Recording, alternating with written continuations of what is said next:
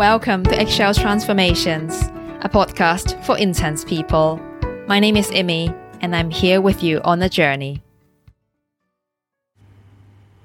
Hi everyone, today we have Galit Atlas. Galit is an experienced psychoanalyst who has a special interest in the way we inherit our parents, grandparents, and even our ancestors' pain. In this highly enlightening conversation, we talked about what emotional inheritance and transgenerational trauma are, how we can inherit trauma from our parents without knowing, the role of defense mechanisms in our lives, such as dissociation and splitting, and why trauma could bring shame even when on the surface it doesn't make sense. Well, I hope you enjoyed the conversation as much as I did. Now to Galit. Hi, Galit. Welcome. Thank you so much for agreeing to come on.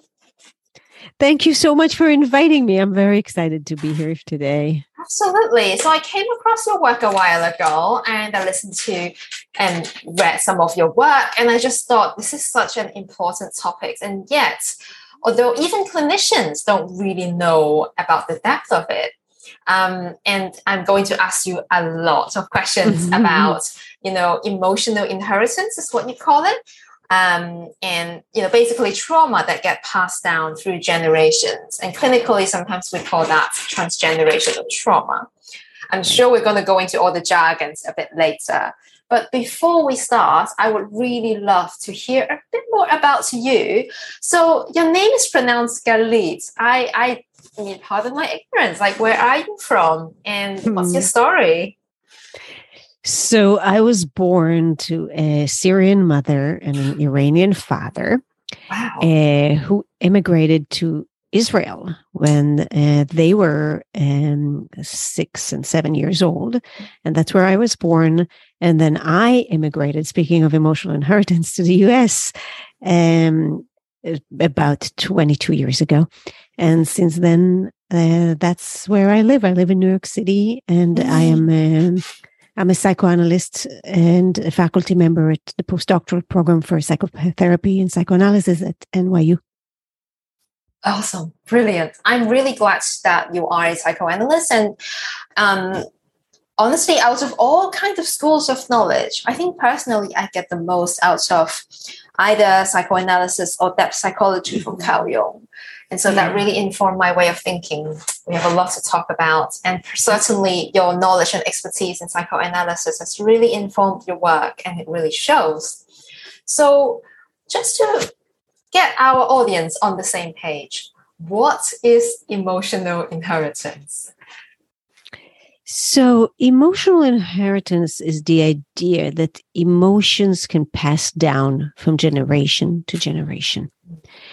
And that our struggles, our emotional struggles, uh, many times is related to our ancestors' experiences. Ancestors, so not even our direct parents, yes. ancestors ancestors uh, yeah not only our parents but also our our uh, great parents and sometimes grandparents and sometimes great great grandparents uh, i mean you know we're talking here and probably you and i will talk about that more but uh, i'm a clinician and i work with people uh, and part of what I found in my work is that when you sit with a client, with a patient, you actually sit not only with them, but you also sit with at least uh, two more generations back ah, that live yeah. inside them. Or in and, the room.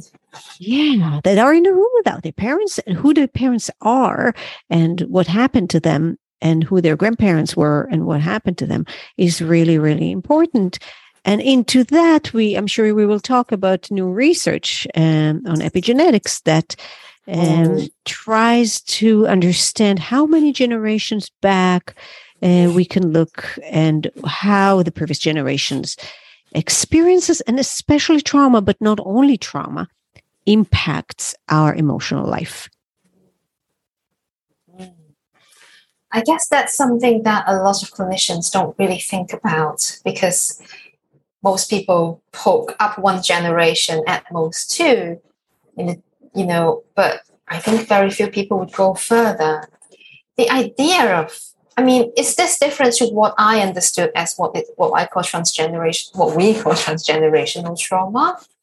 Because that is such a kind of jargony term. I think right. emotional inheritance is so much more explicit and easily understood.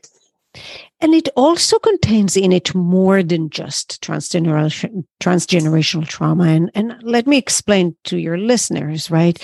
Uh, the idea of intergenerational transmission of trauma is something that uh, psychoanalysts started looking at uh, in the aftermath of the Holocaust. Uh, those psychoanalysts were Jews who escaped Europe, many of them, and many of their patients were were Jews who survived the Holocaust. And those people started feeling that the next generation, so that was already in the 60s, in the late 60s, right, when the first research started um, publishing, being, being published, they started thinking, we carry something, uh, something about the trauma that didn't happen to us impacts our lives. And that was the first you know, writing on that topic. The first uh, conference, I think, was in 1968 or, or nine, um, that started thinking about that. So this is not a found? new idea, right? And part of what they were, they found is that there is, you know, um, Maria Torok and, and um, Abraham, who wrote the the, the book on the phantoms of uh, of history, we're really talking and saying that's one quote that I like uh, from their work, and they're saying what haunts us are not the dead, right? And of course, they're referring to the Holocaust here, but the secrets that are left in our minds, right? Uh, the, the secrets, the unspoken secrets, it's what haunts us, and not only the dead people. And that, and I think that was the main idea. The main idea was really that there is something very devastating that happened that lives in the mind of the, the parents or the grandparents and that the children can actually understand and, and not understand but um, experience feel and of course then the question is wh- how does that happen and we could talk about the many ways that we are exactly. many paths to how that happened. But just to, to go back to your question about the emotional inheritance, emotional inheritance, the way I uh, frame it is, is really, as you said, it's not just about uh, the trauma. It's about all the kinds of secrets and unspoken experiences and emotions that are not necessarily symbolized or communicated uh, directly,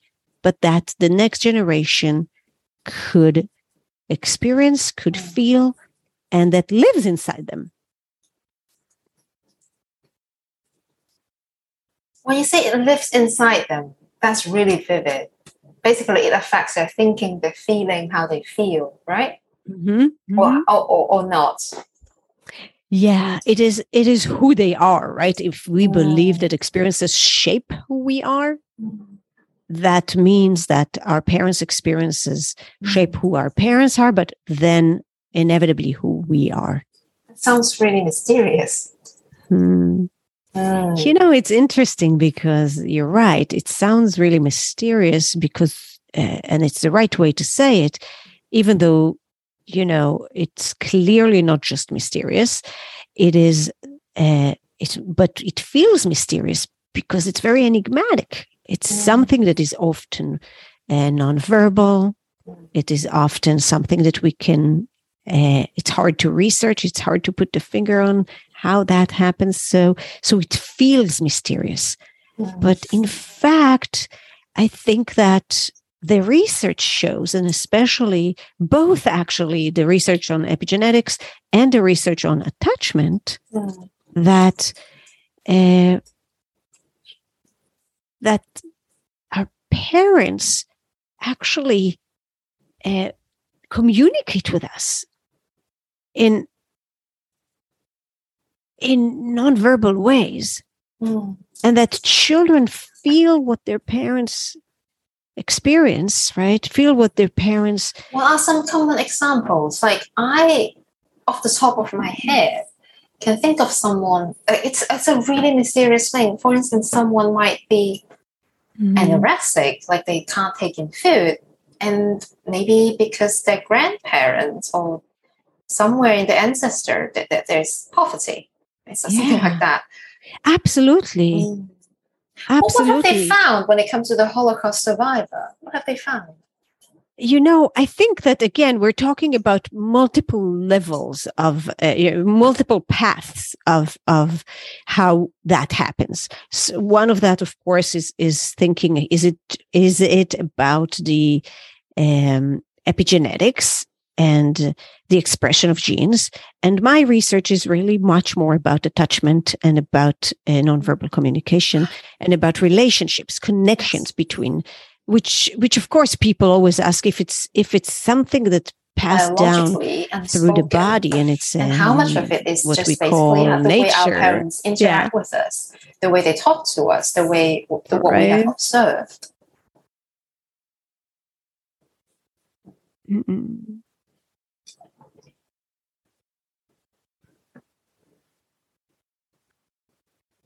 Mm-mm. I think that is always both. Yeah.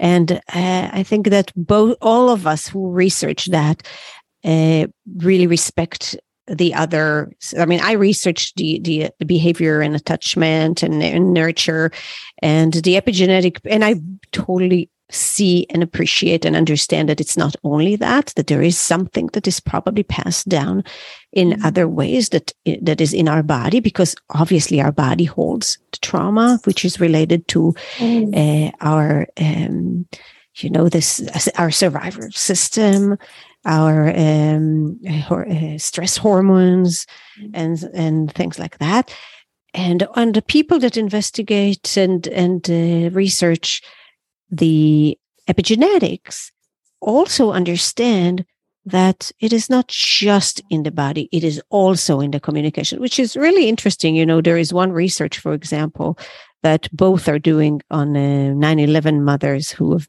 been pregnant in uh, 9-11 and lost their husband and i think in interestingly both the attachment research that is done by Mhm. dr beatrice beebe in columbia university and uh, the epigenetics research that is done by uh, uh, Rachel, Dr. Rachel Yehuda, uh, that is a, is a very, um, you know, important researcher of epigenetics. Both of them find the same things. So what we see really is that we are, you know, the way I frame it in Mm. emotional inheritance is my book is that Know we are attached to the people Can who give me some examples of things that and we start our lives not being differentiated from them carry, which means that we feel them spoken. we know them from inside right and no the book has 12 chapters and each chapter gives you a different example so i'll i'll go to one of them which yes, i please think give us a a, taste. uh, a taste for example uh, one of the chapters talks about uh, sexual abuse and how a grandmother. It is the section on grandmother and gra- on grandparents and how the grandmother um, sexual abuse impacts her granddaughters uh, experiences of the world but also how she inherited the feeling Mm. of being sexually abused and the, the- i go into the details there of how that how does that happen really? Um, then another uh, another example where we talk about not just tr- intergenerational trauma, but things that happened to us before we were born, things that we don't know and just feel and experience through our parents' experiences. And so I I talk in the book about uh, loss of siblings, for example, and the experience that it's, many times happened before we were born or in the beginning of our lives. And there is one uh, chapter, for example, about Noah. Uh, this guy that comes to therapy and he's feeling like he's obsessed with the dead, with dead people. That's what he said. Sounds out. like dead my- people. Yeah, his And mother he has always no said to- idea why. He's no idea why, and his mother is telling him like, "Stop with this, these crazy ideas you have. You have bizarre, bizarre ideas about that you."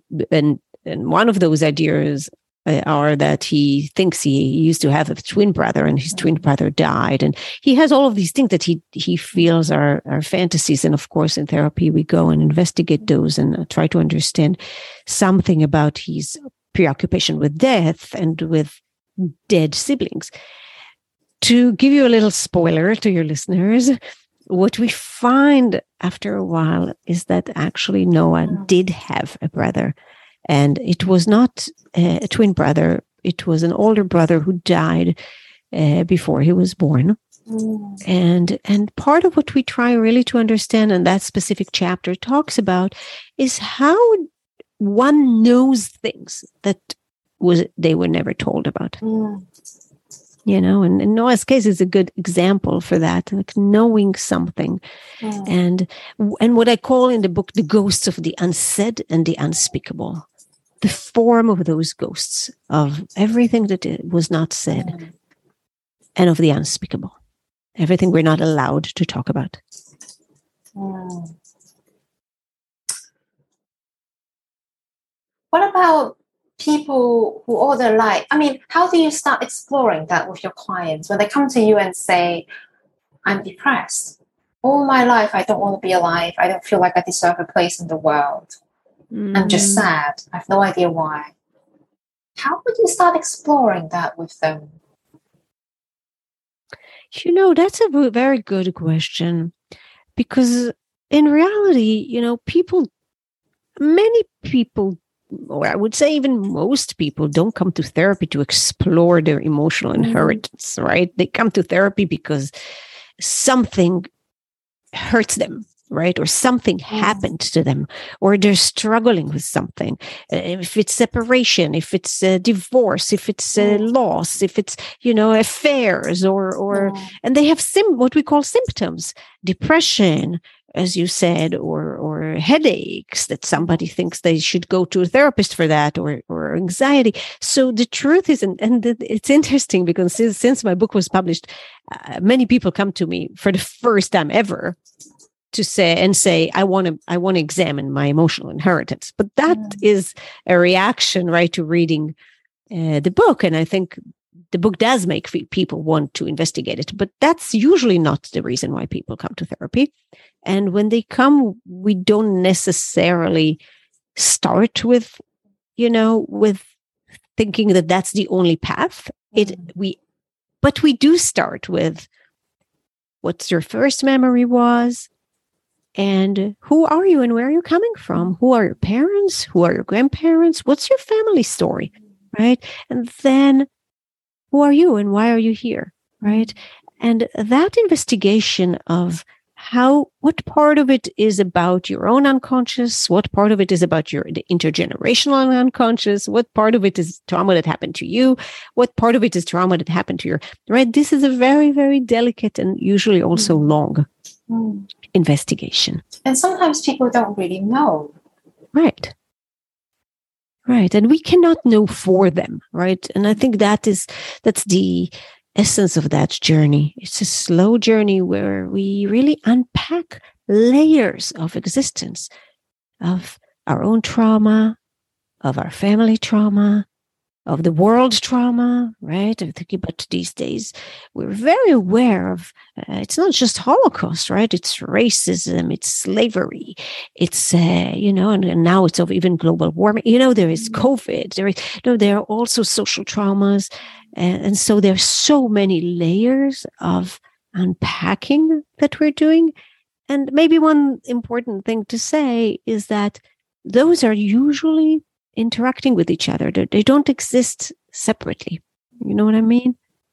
Uh, our childhood trauma somehow is in communication with our parents and grandparents' trauma. And this, the COVID, right, somehow is in communication with our previous traumas. It awakens them, it allows us to some degree to process them, and it also re traumatizes us so, all of those, there are layers of traumas that are always unconsciously in some dialogue with each other. Mm. Does it make a difference whether or not our parents are still alive? In what way? What do you mean?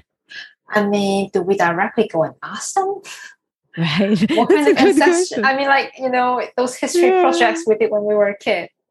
Yeah, I see that. I see what you're saying because you know when when I said ancestors, it's like it feels like wow, how can I even know what happened to my ancestors? I know my parents. I don't know all of these people that I sometimes never met, right?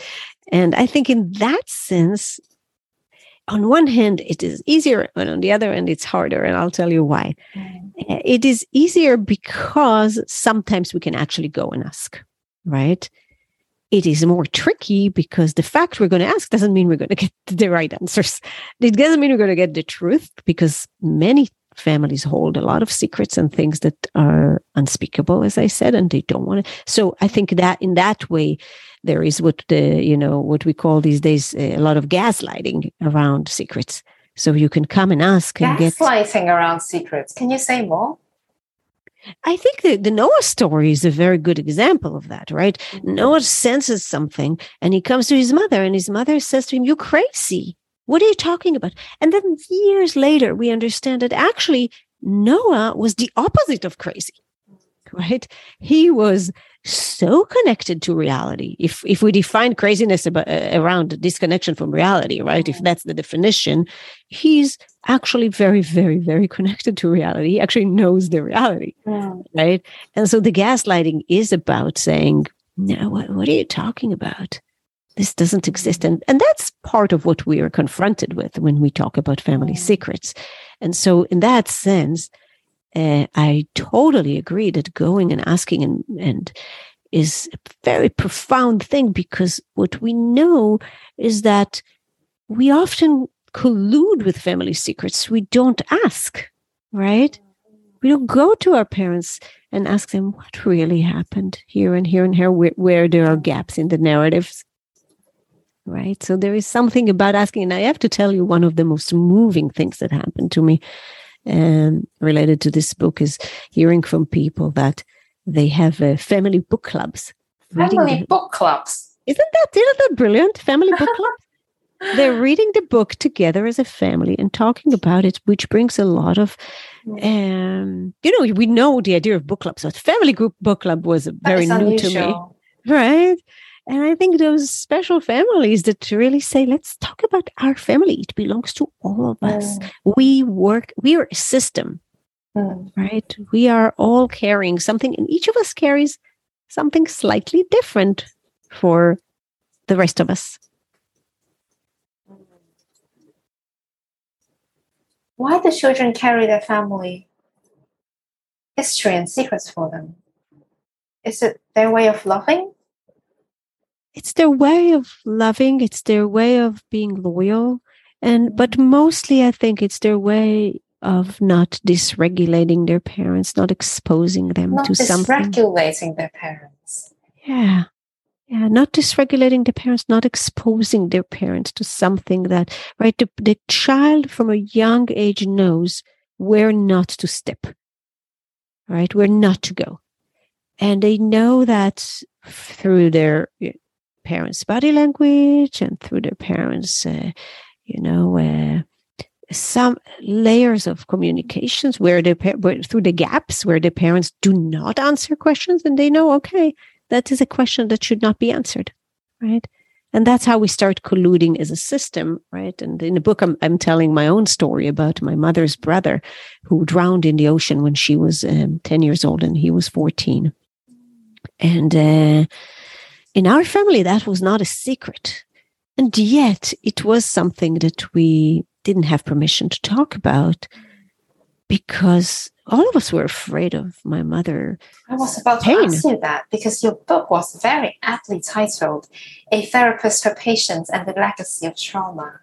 So the therapist is in there, and I'm assuming that's you yeah me as a therapist as, as, as a human right and mm. and my my own family is there and my relationships with my patients and the mm. way i use myself um, and my own psychology uh, in understanding my patients in connecting to them in understanding their defenses in colluding with them and dissociating against okay, trauma. Okay, colluding right? with them and dissociating with them. Uh-huh. You need to say more so our audience can relate to it. How do we collude with this whole family? I, I, you know, I understand what you're saying. Yes. I would like you to expand on that. Like, how do we unconsciously collude with something that is toxic to us? Yeah. You know, this is what we all do. Uh, I think so right? too. Yeah. You think I was so? supposed to ask you that. Are there families without this? I don't think there are actually. I think we all have secret contracts with each other, and I think secret what contracts. I love that. Right, we have secret contracts with each other, and I think that even therapists and patients have secret contracts and that's what i mean by colluding and dissociating right because and so there are some the chapter on my mother's brother is a good example for that because how do i collude with that patient who comes in mm. and tells me that she lost her brother mm. and in that moment i'm totally unaware that this patient is my mother right my mother lost her brother almost in the same mm. age that my patient did and so unconsciously, it is almost as if my mother comes to therapy, right? And I'm her therapist. But at first, I'm not only that I don't know that, I don't even remember that my mother lost her brother in that. And for, for a long time, I treat that patient as if something horrible happened to her. And it's the first time I hear about something so painful. And only later, and that is what I call, right? That is what we call uh, dissociation, right? I become dissociative I collude with her around. dissociative means you don't is you're no longer conscious that you're doing that. Yes. Because I think when you say dissociation, sometimes people think of a clinical dissociation where they zone out. But I think what you mean is it got split off. It's a form of splitting. Yes, it's a it's a defense mechanism, right? It's a dissociation is when something happens to it and we don't fully uh, feel it or know it. We are disconnecting from it. And so it's there. It's not like if you told me that my mother lost her brother, I'm not going to tell you that I don't remember it. Obviously, I do remember it and I know it. But somehow in that moment, dissociation is that when that memory becomes peripheral, so peripheral and so outside of my, of my consciousness that it is almost outside of my system. It's, it does, it's, I don't include it in my memories. Mm. Right. And so in that moment, there is, of course, the question why do I do that? Do I, who am I protecting here? It's, it's the defense mechanism, right? Am I protecting myself? Am I protecting my patient? Am I protecting my mother, maybe? Right? Mm. And not knowing that I'm going back and because that's what I'm used to do. We never talk about it, so I never even remember it. Right. So there all of those questions are questions of that are related to connections between people. How do we, right? I mean, where does it all start? Is it a stretch to say it starts when we were conceived? Or before that? You know, I think that's what we are all investigating. And definitely there are theories that say that it started uh, mm. in the womb. Some theories are actually saying, and some research is about the sperm and the alternations, you know, in the sperm and, you know, and, the, and of course the, the, the expression of genes. It's like it's about how our, you know, it's uh, our genes are modified and, mm. um, uh, the, the mm. expression mm. is uh, changing. So we're uh, the the impact of the environment on the on the expression of genes right? And so that is of course before we were born if mm-hmm. we right in that investigation. Um, but the truth is that this is a, a, a, relatively new research and and we're you know people are are investigating many many paths. And and i believe that the answer is uh, in many you know, like every very complicated answer, that the answer is it, that it happens in many layers, mm. and uh, and that it happens in some ways that are biological, and in many other ways that are um, uh, environmental. Environmental, I mean the psychological environment. I'm just thinking about in general, what is the role? Because we we are you know, you as therapists, you as analysts, you know the language of defense mechanism. And it always sounds horrible when say we have defense mechanism, when actually it's just a coping mechanism. Things like splitting, like we split off things into either good camp or bad camp. Mhm. What is the role of defense mechanism? Like really actually you, you've mentioned before that we suppress our memories to protect our parents. Right. What other defenses are in place when it comes to emotional inheritance? What about splitting? Is it in the you know uh, you know it's a it's a very good um I, you know it's a very good thought about defense mechanism because the truth is that i love the word defense mechanism Do you? I I people do. just feel always when I say that, people always think I'm criticizing them. because you see because i think people sometimes confuse it with Being telling them that they're defensive Yeah, yeah.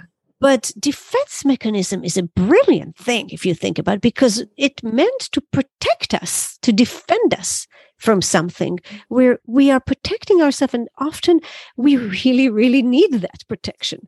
And uh, uh, as children, especially. So, very often when we talk about a defense mechanism, we talk about things that that saved our lives as children, right? And uh, if you talk, you ask me what we talked about dissociation, we're talking about idealization that we you know what is idealization? Is like thinking that some it's it's denying uh, any ambivalence and any negative things making something be be very very very good. Why? Defense mechanism often there because it it protects us from anxiety or it protects us from breakdown. So very often those amazing defenses that helped us survive as children become a problem for us as grown-ups right? Everything that like I, I was just talking to a patient who was tell we were talking about how frightened she was as a child and how her defense mechanism was to be functional and and uh, right and not uh, to, and to be dissociated When you say To put- functional, do you mean be useful to other people or just being useful to i mean the defense itself was to be dissociative right to not Yeah, yeah, to yeah. not to to be disconnected in some ways and not Mm. remember her her and pain so many people live their life half dissociated. Oh, yeah, that's a very, very common defense. And I think that what happened was that she became somebody very, very functional that has a lot of pain, but the pain is not accessible to her or to others. She's very alone with it and often doesn't even feel it. Right. Mm. And all of that makes her less alive, less, less connected to people. She starts paying a price for those defenses. Right. And so now we have a dilemma how can we help her right with all to to to change that defense because everything that really really really helped her as a child is actually blocking her now I was going to ask, so what's wrong with having a defense then? you see i Ah. think that originally they're not it's not wrong i mean that's why defenses originally really It's saved our lives It used right? good. Yeah, yeah. Uh, but then we realize that they also limit us, right? Because if I if I wear a very very heavy armor, then nobody can get to me, and nothing can get to me, and I become isolated and lonely, or I can't have relationships really, and nobody knows me because I'm right, right. I'm behind this armor, and so I think that people start realizing that some of those defenses don't work so well anymore, and we need to not necessarily undo them, but maybe replace them and Mm. maybe maybe look Mm. at them. It's an expired strategy, as I call it. Exactly, exactly. What's the most common defense that you see in your clients or patients? Mm, I think dissociation is definitely one of the most common one, but also omnipotence. And in the book I- Omnipotence. Okay, you need to expand on that. Because I know know. it's a state that we used to be in when we were a child, and it's almost healthy because we want to feel like we can control our mom. Mom, give me milk. Mom, go Mhm. away. It's all in our control. So, how is that a defense now? That's exactly right.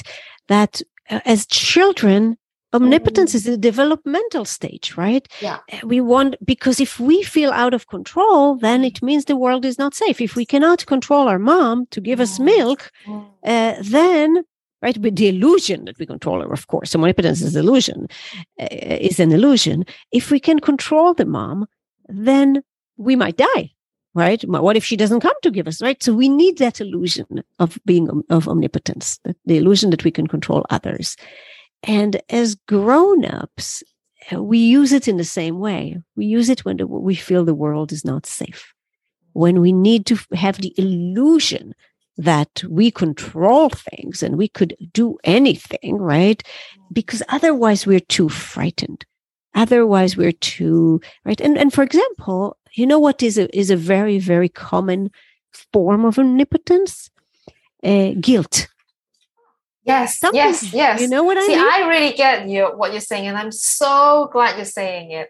And I I don't know, I want you to expand on it, but I also feel the urge to kind of you understand it and let me I explain do, to I your do, listeners because you feel like it's your fault you are so powerful that everything uh-huh. is your fault yes if someone in the far away children dying in africa is because you are so powerful that you're supposed to be able to save them and you can't. Right right.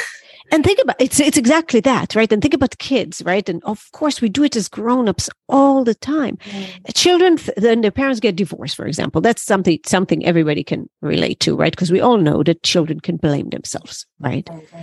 And obviously it's not the child's uh, fault right as grown-ups we also know that but as a child we could understand why that is a useful I'm supposed defense. to be able to save my mother. I'm supposed to be able to make my mom happy.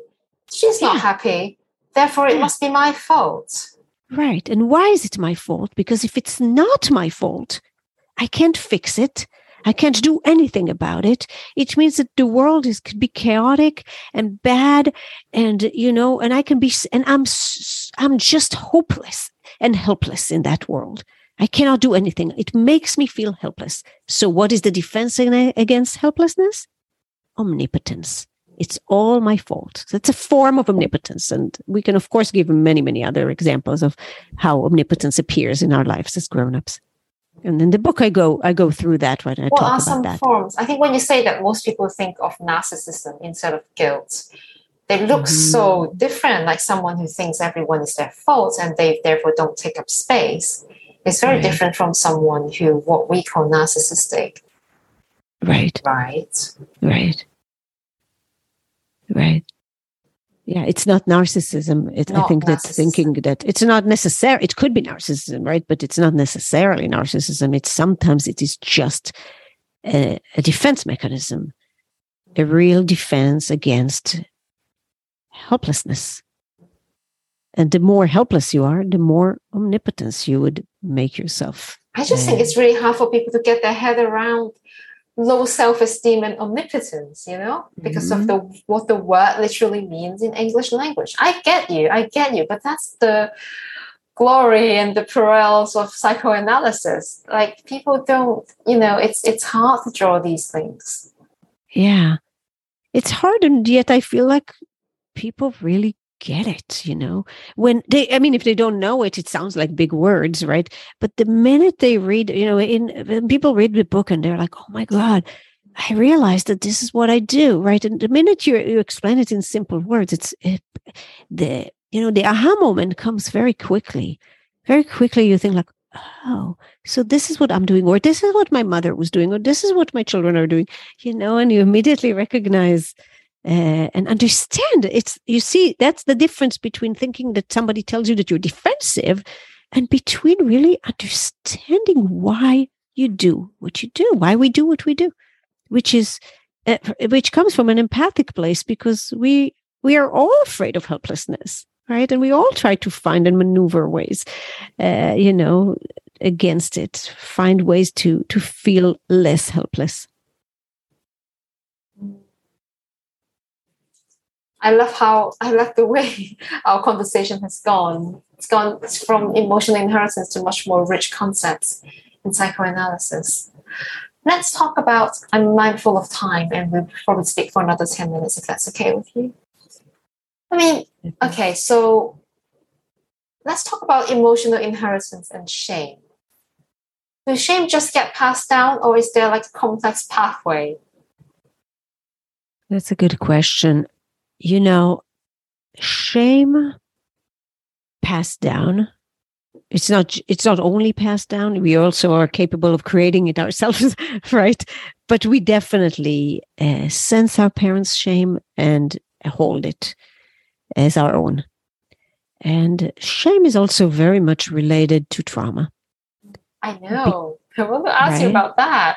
So see i think again it's one of those things that is not explicit in the beginning surely we haven't done anything wrong. We were traumatized. We were the victim of the trauma.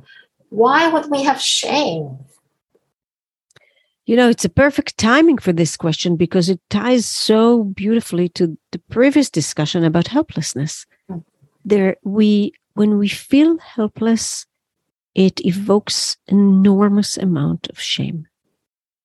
And I think many times uh, being a victim is a shameful position for people because of the the profound helplessness. We're talking here about being a victim. It means that really something horrible happened to you and you could not defend yourself and you and you are so helpless and so and I think that it, it brings up it breaks you down, right?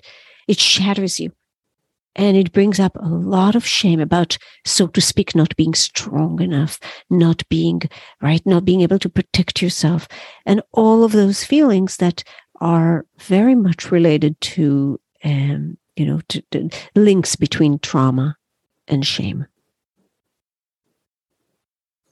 And that, of course, the next generation um, experiences their parents as filled with shame and and often inherit that. So what we see that and i think that goes back to your first question about uh, intergenerational trauma versus emotional inheritance. The framework of emotional inheritance is really that we inherit the emotion that is right that is passed down.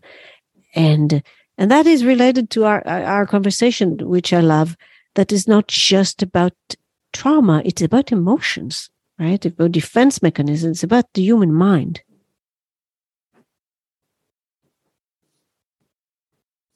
I'm sure you get this a lot. So, how do I get rid of shame? you know, I find that it's the hardest thing actually, because the truth is that even in therapy, when we talk about shame, we feel ashamed. It's it's one of those feelings that become uh, that that are reenacted. And uh, if you if you come to your patient and you say i feel that you're ashamed you're going to shame them.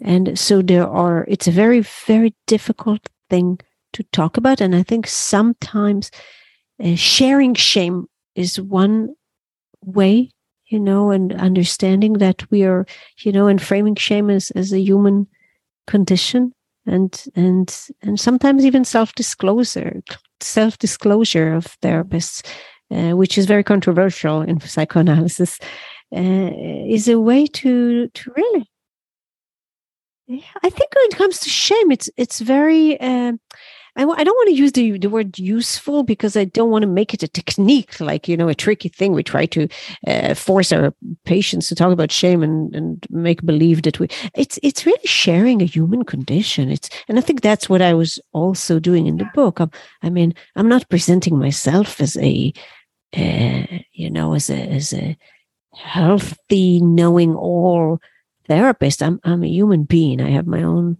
pains. I have my own shame. I have my own uh, struggles. I have my own defense mechanisms.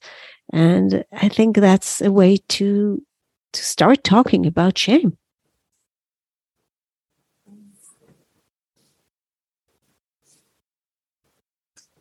How do you start talking about shame? you can't possibly ask your clients, do you right. feel shame? And I think it really depends on uh, some people already did some some work and they come to you with very very clear awareness of shame. And i think the beginning of talking about sure. anything is awareness right? Is not resolving things. It's not um, giving answers. It's uh, right? It's it's it's just and and yeah and i'm sorry to deviate away a little bit from what we're talking about but on this topic i really want to ask you something do you find a lot of clients are very very anxious about your blank screen about the blank screen or any blank screen. Yeah, when you sit there and you don't say anything. Because I have a lot of clients who feel extremely uncomfortable with any seconds. You know, silence. this this is a, a question that I could talk about uh, for the whole hour, because because okay, sorry about that. I'll give, yeah, exactly. I give you, I give you the digest answer, as they say, because because in the history Please, of psychoanalysis, you. you. know, uh, that uh, the the the blank screen was a useful uh, way of working because the understanding mm-hmm. was mm-hmm. that whatever the patient feels, they will project on you or talk to you, right, and that and that the the, the therapist's feelings and who they are as people can confuse the patient or burden them with something and and that sometimes is still the case.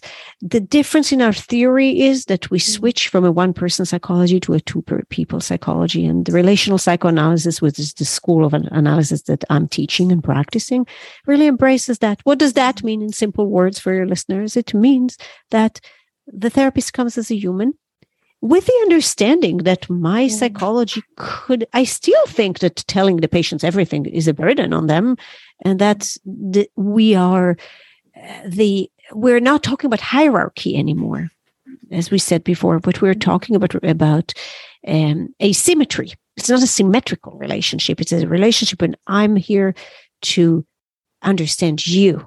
And i have a therefore i have a different role and i have a different responsibility.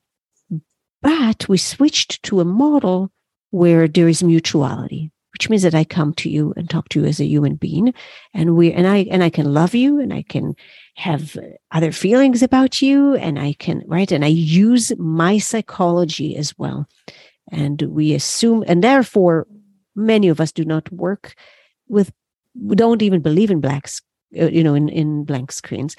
Uh, still we try not to burden our patients and and uh, you know and and make this relationship too symmetrical because uh, people have people in their lives they don't come to us in order to have symmetrical relationships right no, of course we won't want to be stuck right. talking about ourselves and our trauma right. some degree of you know um, co-humanity might be helpful yeah, yeah i mean that's exactly balance. right I love I love that co-humanity, right?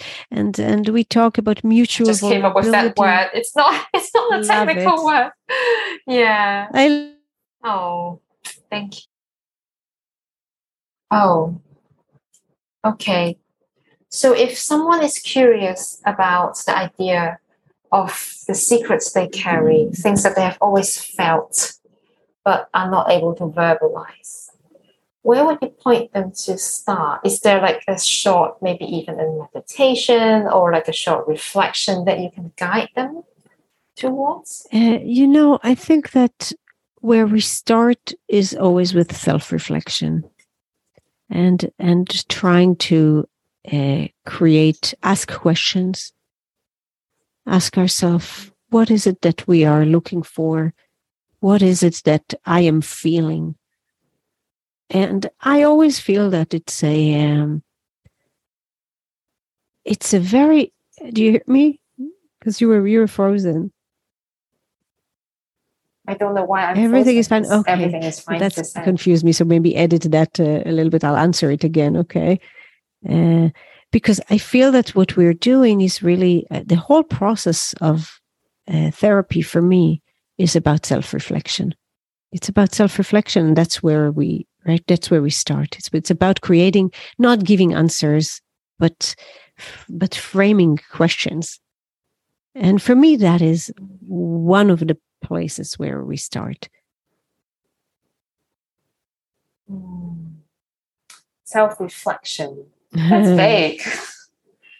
Would there be one or two questions they can start asking themselves? If I yeah, you know, it's not. It's far from the way I work. You know, because I for me, the work is never self help work. It's always a, a work of, mm. uh, yeah, it's, always, relational. relational. It's always a way of really like, and I think it's interesting, right? Because to me, relational work even my book is a relational work right when i there is something about mm. uh, when people ask me what was your goal about write, right, writing this book uh, my goal was not to teach you anything it wasn't to give you what people sometimes say about self-help book give you tools Uh, that is not my goal. My goal is to bring you with me into an emotional journey that helps you think about your life, that helps you reflect, have self reflection, look, read something and say, huh, maybe I'm doing that too. Or, oh, I understand something about myself. To me, that is the emotional journey that I am uh, inviting.